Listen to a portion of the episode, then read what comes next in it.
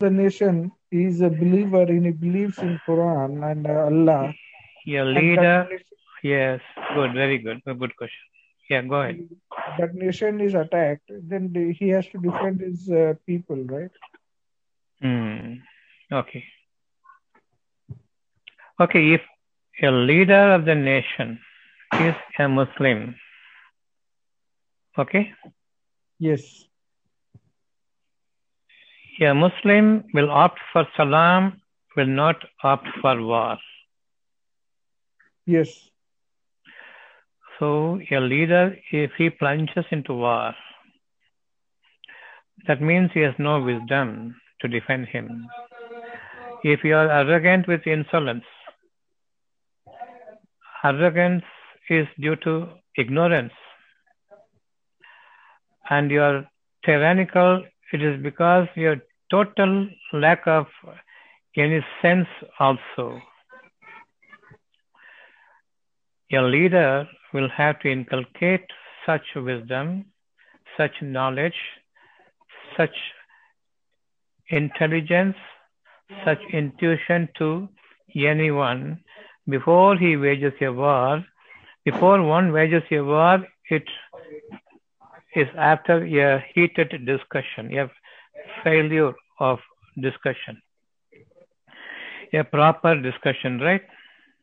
Right. So if he doesn't have the capacity to discuss and mellow down the anger, and he must have utmost restraint, not showing the anger, seeking help from Allah, and by gaining the wisdom, he can overthrow the difficulties or stall the difficulties that could be caused by a tyrannical ruler by an insolent leader or an outright raging, bitterest enemy, man to man, also. Is it possible or not? It is possible. A man, a leader should win the war or should win over the war. We know what the war.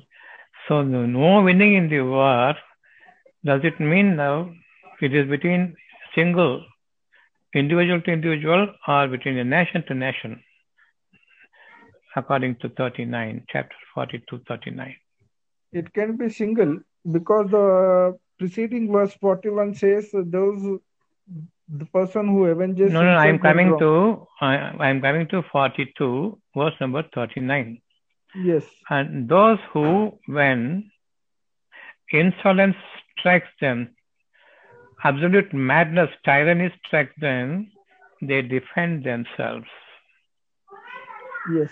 So the defense is most important. The defense is weak here if he wages a war. He is more arrogant or more ferocious. Both are non Islamic.